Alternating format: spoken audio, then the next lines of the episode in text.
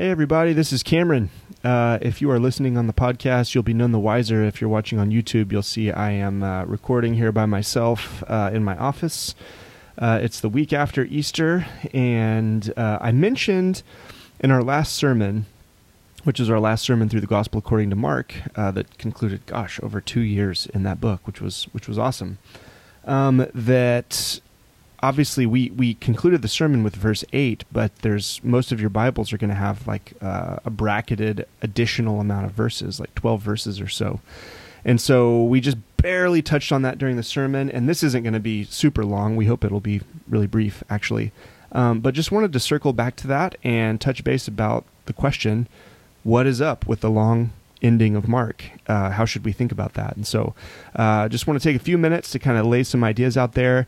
Um, I hope it's obvious, but if it's not, I'll say it. Um, if you have any questions about this, if this is confusing for you or disturbing for you, or I don't know, or you're just interested and want to learn more, um, I'm of course more than welcome to recommend some good books or articles, uh, depending on how long, how far you want to go, uh, or just get together. Let's just get together and get coffee and, and hash it out together. So, uh, I don't assume I'll be able to answer every every question that, that might come up uh, in this short little video, but um, we'll answer a few of them hopefully. So, if you have a Bible, uh, I'm just going to grab mine right here. Turn to the end of Mark chapter 16. Uh, I'm reading the ESV here, and what's the ESV do with this thing? The ESV comes to the end of verse 8, which uh, I'll just read verse 8. Then they went out and fled from the tomb, for trembling and astonishment had seized them and they said nothing to anyone, for they were afraid. And that's the end. And then it has a bracketed statement. It says, Some of the earliest manuscripts do not include chapter 16, verses 9 through 20. And then it has then verses 9 through 20 um, in brackets uh, to conclude the book. So uh, the translators of the ESV decided it was worth including this, but they wanted to make it clear that uh, the earliest manuscripts we have um, did not have this this verse included, these verses included. So, just a little bit about manuscripts. So, I don't know if you know this or not. We do not have the original copies from the hands of Paul or say Mark in this case uh, of the of the New Testament or Old Testament books and letters. Um, but what we have is early, very early fragments of copies and complete copies. Uh, some of them very, very early, and so uh, there's this whole field, we won't spend a lot talking about it, but it's called textual criticism, where they basically take these old texts, these manuscripts, what we have, and they compare them. And what the, the, the end goal, uh, the primary goal, is always to figure out what did the original say. And I'll just say out of the gate, um, the New Testament is the most. We have the most abundance of old, oldest manuscripts of any ancient document. I mean, it, it's an embarrassment of riches. There is no other ancient document that even comes close. And I think that speaks to how tr- cherished the New Testament was, that it was just copied and they, they really wanted to do to maintain that text because they believed it to be the words of God, as as do we. And so um, we have so much in front of us for doing this kind of text critical work that's uh, that's amazing. We can have a high degree of confidence that that what's printed in our English Bibles, of course, it's translated from the original languages, but that it is um, it's the original text. I mean, with with just a couple of notable questions, and those notable questions where we're like, "Oh, is it this or is it that?" Um, they don't impact any significant doctrine of of Christianity. Um, so, a lot more could be said about that, but I just out of the gate, um, if we can have confidence in in any ancient text it is the Christian New Testament. Uh, so we'll just we'll maybe leave that for there. Uh, leave that there for now. Uh, well, let's look at what this longer ending of Mark has. So, so there's actually a, a, a longer ending that's just a, a, verse or so, and then there's this longest ending that's the one we're going to focus on. Um, both of which are longer than than what ends at verse eight. But let's read this longest one, verses nine through twenty. Here's what it actually says, um, and should be in your in your English Bible, uh, whichever one you use as well. So, starting in verse 9. Now, when he rose early on the first day of the week, he appeared first to Mary Magdalene, so they're talking about Jesus, from whom he had cast out seven demons. She went and told those who, who had been with him, and they mourned and wept. But when they heard that he was alive and had been seen by her, they would not believe it. After these things, he appeared in another form to two of them as they were walking to the country. And they went back and told the rest, but they did not believe them. Afterward, he appeared to the eleven disciples as they were reclining at table, and he rebuked them for their unbelief and hardness of heart, because they had not believed those who saw him after he had risen. And he said to them, Go into all the world and proclaim the gospel to the whole creation. Whoever believes and is baptized will be saved, but whoever does not believe will be condemned. And these signs will accompany those who believe.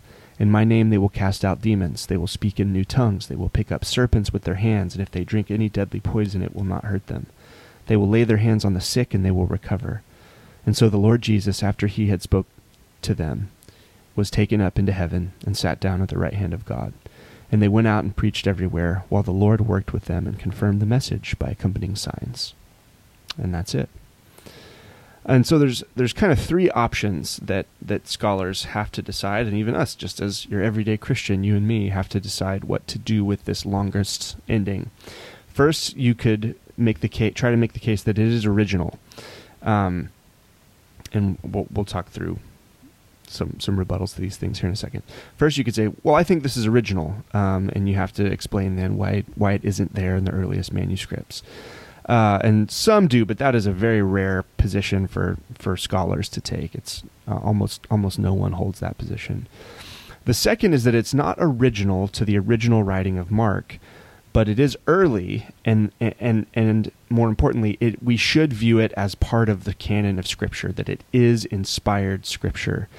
And so, what most people would say in that situation, if they want if they want the longer ending, but they acknowledge it probably was not written by Mark, they'd say, well, that was an inspired editor of some sort who was also carried along by the Spirit of God, uh, who ended this book with this additional ending. Um, so, not original, but still Scripture. Um, and then a third position would be that it's not original, and therefore, um, or for other reasons, perhaps it's not canonical or scriptural. So. Um, yeah, we would just say this isn't this doesn't belong in Scripture. It's probably still good to have it bracketed in our Bibles. We can see it. We know that there's a long manuscript history with this text, but uh, but it, we shouldn't view it as the Word of God as we would the rest of the Scripture. So, what I would argue for, if I mean it's probably obvious since I didn't preach through this passage, uh, is that we should take the third view that that this is not original and therefore not canonical or scriptural. And I'm just going to give you five quick reasons why I think um, why I think that's the case. The first is exactly what it says in the footnote. It's not present in the earliest and best and most important manuscripts. Um, and that raises the question, um, you know, why not? It's re- like as I mentioned, these scribes, the people who are making these copies of the scriptures, they treasured these words and the idea that they would willfully cut pieces out of it, especially a long section like this, is just kind of completely unheard of. It's far more likely uh, that someone would have made an addition to Mark um, if it wasn't in the earliest manuscripts. So, you know, as we mentioned, to try to bring it up to speed with the other Gospels, or they thought, well, this doesn't you know, the ending of this is kind of unsatisfying, so let's take some of the material from the other books and let's tack it on here to make Mark more coherent. That's far more likely than them deleting wholesale a gigantic piece um, of Mark's gospel.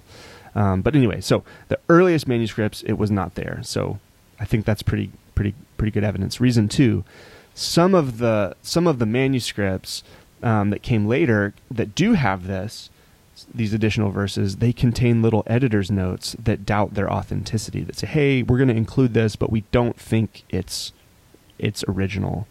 Um, so even in some of the early kind of scribes and copyists, uh, they were making note like, "Hey, we just want you to know we we have reason to believe that this probably is not the original ending of Mark," uh, which is which is really interesting. Third reason is that it seems more likely. I guess we've already said this one. Uh, I kind of jumped the gun, but it seems more likely that scribes would have added the additional ending because the short ending seems unsatisfying compared to the other gospels endings, rather than them deleting it. That's just if you learn about what what scribes tended to do and not to do, this would be pretty unheard of. Um, reason four: Mark's short cliffhanger ending seems to fit the literary form and style of Mark better. I mean, Mark um, Mark is a book of kind of quick quick movement and immediately you know the word immediately is one of his favorite words in the gospel. It's a. It's a book that uh, kind of has even in three major sections. Um, potentially, these could serve as kind of the seams of the book, where characters respond to Jesus with fear.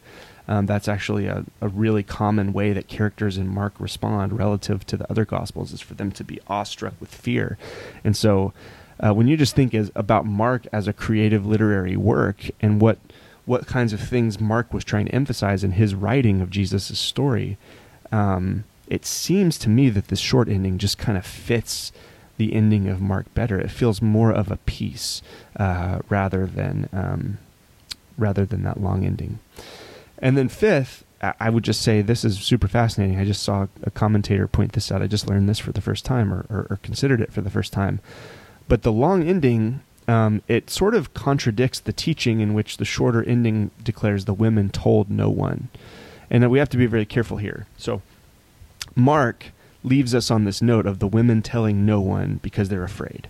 They, they, it says that they, they, they're not going to tell anyone about Jesus. And we have to first acknowledge, like, that's not meant to be an absolute historical statement. The fact that Mark is even writing this gospel implies the knowledge that they eventually did go tell people. Um, of course, the reason uh, that Mark knows about this is because the women were eventually faithful to the commission to go tell the other disciples, and so on and so forth. Um, so what what Mark is doing in the ending then is he's not making an absolute historical statement, but this is a it's you know we talked about this. It's kind of like the cliffhanger ending of a TV episode. He chooses to to stop the dramatic action right in this moment where the women are so afraid, uh, so afraid, so frozen with fear that they're not go they can't they can't conceive of going to tell anyone. And Mark cuts it there, and he wants to leave us, I think, with that moment of drama and that moment of anxiety and that moment of what happens next, specifically to provoke us as the readers to, to decide, well, what would we do? What should we do? What are we going to do with this information? Are we going to are we going to be um, are we going to follow the women and their fear? Are we going to overcome that and move forward as they eventually did? Um, so he's making a creative choice to leave us in that kind of hanging moment. Um, now, that's that's all well and good, and that works literarily and stylistically, and that's that's a coherent way to end the story. But if if he had authored the original ending, it starts to get really contradictory because the the very next verses um, mention that uh, they do go and tell the other disciples, um, which is true historically. It's true, but all of a sudden the the decision for Mark to phrase it that way, they they told no one. Okay, and then they did go and tell people. It just it suddenly there's an, an incoherence injected into Mark's gospel and just the way he's choosing to tell the story, if that makes sense. So I think the long ending ac- actually contradicts the short ending in a kind of an important way, which should lead us to think, oh, Mark probably didn't write it then. Um, so those are my reasons. Uh, there are perhaps others. Well, there are others uh, that others uh, argue for. Um, but I, I think it's pretty clear. I think the case is very strong that we should not consider those last 12 verses uh, canonical or scriptural. But let's just take a second to look at what's actually in these verses. Um, as we mentioned before, probably what these are is an attempt to add the most, some of the most essential and beloved stories from the other Gospels and even the Book of Acts uh, into Mark to bring Mark up to speed on these essentials. So the whoever who, whatever scribe originally kind of added this in was probably thinking, well, I mean, we've got to have the story of Jesus, you know, appearing to Mary, and we've got to have the story of Jesus appearing to the disciples. We've got to have um, his ascension. We've got to have a piece of kind of the Great Commission, um, and that's very understandable. These are deeply important stories, so you understand the impulse. the The problem is that we have all four Gospels, and each of them, you know, is writing from a certain perspective and is emphasizing different things. And so if Mark doesn't include all these stories, it's no problem because we still have Matthew, Luke, and John. We still have the book of Acts uh, that tell these things. There's no need for Mark to uh, kind of force these things into his story. Maybe one other thing I would say about just the content of this is yes, it's kind of bringing in some of these beloved stories, but um, one of the probably the most consequential things that this includes is this description. Uh, let me find it here. Um, as Jesus is telling them, some of the signs that will accompany Jesus' disciples. Uh, he mentions casting out demons, speaking in tongues. These are things that we see in Acts. Uh, and then it says, they will pick up serpents with their hands. And you probably I don't know if you know much about this. This is a little bit more common where I'm originally from in the South, uh, but there are these these Christian groups that practice what's called snake handling, and and they get that whole doctrine from this verse, this idea that it's a sign of Christian faithfulness. Um, and, and the power of Jesus for us to hold, pick up deadly snakes, and to be bit by them, and for or, or to not be bit by them, that they either won't bite us or that they'll bite us and nothing will happen. Um, and so immediately you see like oh there's consequences to what you whether or not you include this verse. Either way what i would say is that though even if we did take this as authoritative scripture this isn't a prescription to go handle snakes in here. It's a description that for some believers someone's going to pick up a snake with their hands and they're not going to be hurt by it. And we actually see that in Acts, I think, chapter 28, when Paul uh, encounters like a deadly viper and he, he ends up being just fine in the encounter. And so, once again, I think what this is, is it's describing these dramatic things that, uh, that we do see play out over the next decades of Christian history, specifically in the book of Acts. It's not meant to be a prescription there. Um, and it says a similar thing about drinking poison. Um, and so, yeah, I don't think there's anything in this long ending that uh, that's scandalous or whatever. It, it's kind of a synthesis of what we find in the rest of the scripture. Um, if you went to a church that preached through this as scripture, you I'm sure that you were hearing good biblical truth.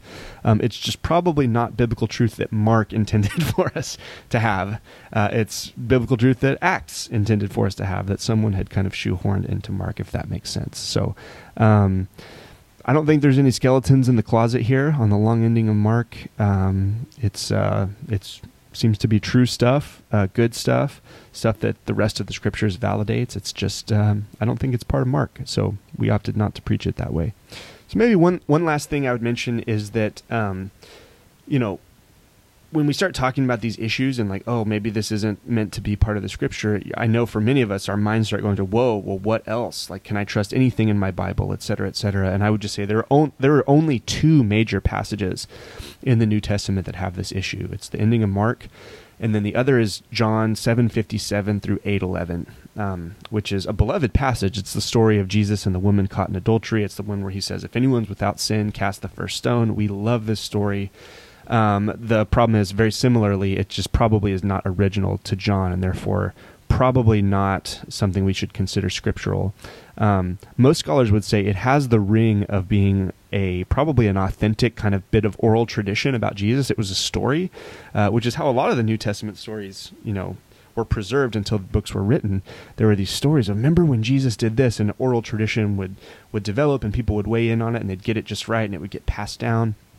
And then eventually the gospel writers, aided by the Holy Spirit, would take some of these things and they would flesh it out into these beautiful artistic works, connect them together.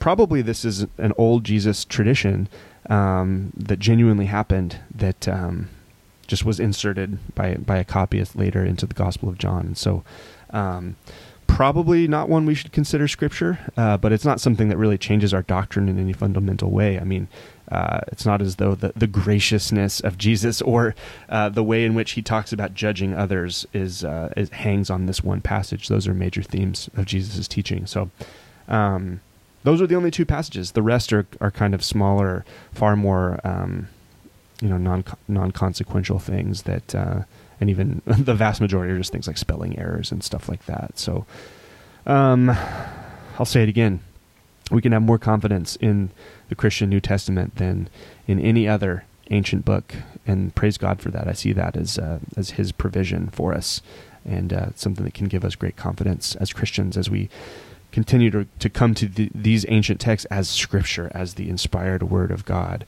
And praise God for the scholars who engage this kind of text critical work that gives us the confidence to know what I'm reading is in fact the Word of God that He wants me to view as authoritative. Um, so there you go. That's uh, that's the long ending of Mark and a little bit more. Um, hopefully, some of you made it to the end of this, but if not, no sweat. And once again, if you are interested in talking more, let's go grab some coffee and and hash it out. That'd be super fun. Um, with that, yeah, I think we're starting a new teaching series this coming week. I'm really excited about. Um, and we're going to continue to follow Jesus together in Portland. Uh, we're going to continue to to orient ourselves around the cross, community, simplicity, and the city in which we live. So, looking forward to doing that with you. Love you, church. We'll talk to you soon.